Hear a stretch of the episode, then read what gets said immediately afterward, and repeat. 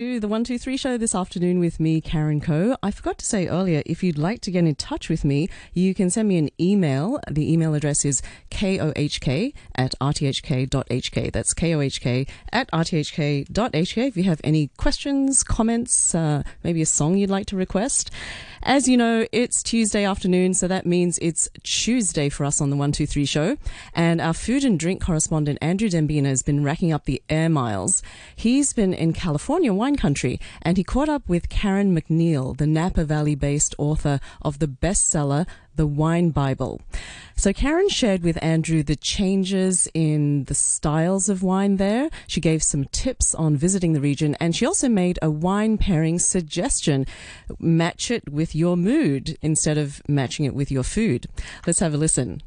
Hi, I'm Karen MacNeil. I'm the author of the Wine Bible, and I'm talking to you from the Culinary Institute of America in the Napa Valley, where I've lived uh, here in the Napa for about 25 years. The Wine Bible is in its second edition. Is that exactly what it says in the title?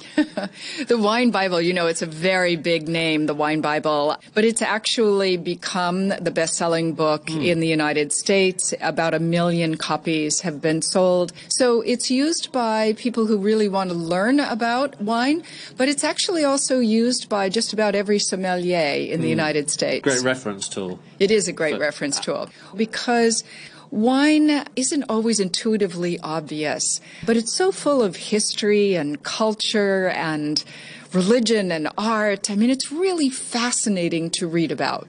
Now, Karen, we're in Napa Valley, and for people in Hong Kong who have tried Napa Reds, usually it'll be Cabernet Sauvignon that people might know a bit better. Chardonnay also makes its way to Hong Kong quite a lot. Some of the smaller varietals don't. You just chaired a panel, and we were just hearing from some of the best known producers about the little change that is in the air from these big personality uh, Napa wines, there seems to be something new in the air. Yeah, you know, um, it, I talk to Napa Valley winemakers a lot, and I'm always watching and listening about how they talk about their wine. And I've noticed in the last couple of years that new words are being used, mm. words like energy and, and tension and aliveness mm. and freshness. And that's a really good sign, I think. And I think it signals a bit of a shift in where Napa Valley is headed because, you know, in the, in the old days, meaning maybe 10 years ago, a lot of uh, Napa Valley Cabernets were,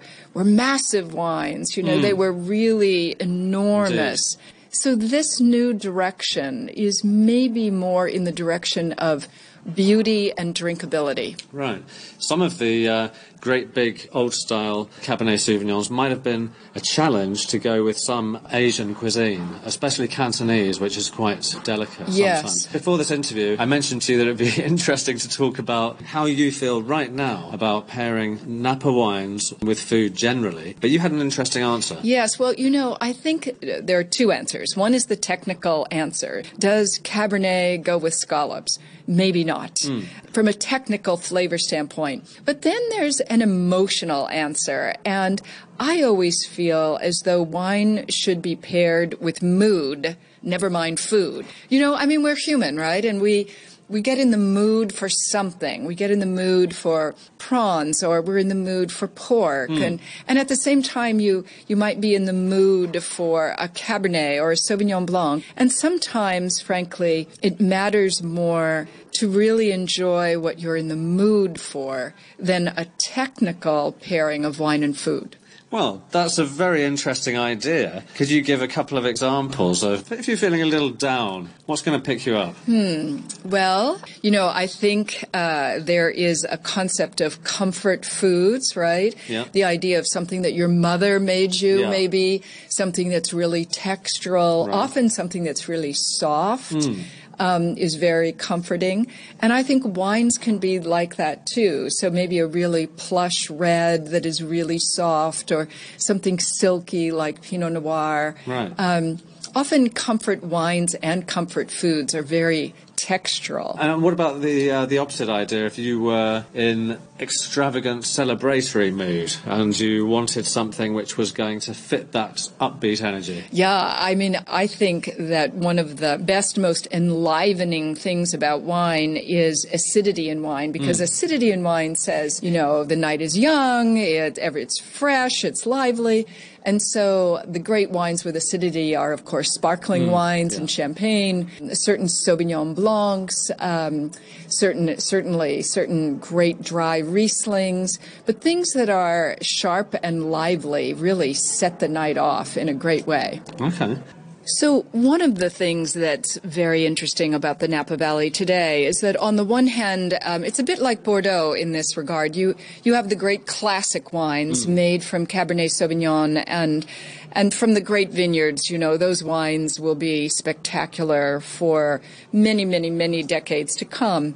But you also have some experiments, and a lot of those experiments are driven by what might happen uh, as a result of climate change. So there are experiments with other types of grape mm. varieties. Often these are varieties from southern France, southern Portugal, southern Italy places where they understand what a lot of sun and heat can mean. But you know, the other thing I suppose is that people don't realize that the Napa Valley is actually pretty close to the ocean. By the way a crow flies, mm. right? Just 20, 30 miles to the ocean. So we are not as hot as inland California. So I think we, we have a ways to go before Cabernet Sauvignon would ever not be the dominant grape uh, in Napa.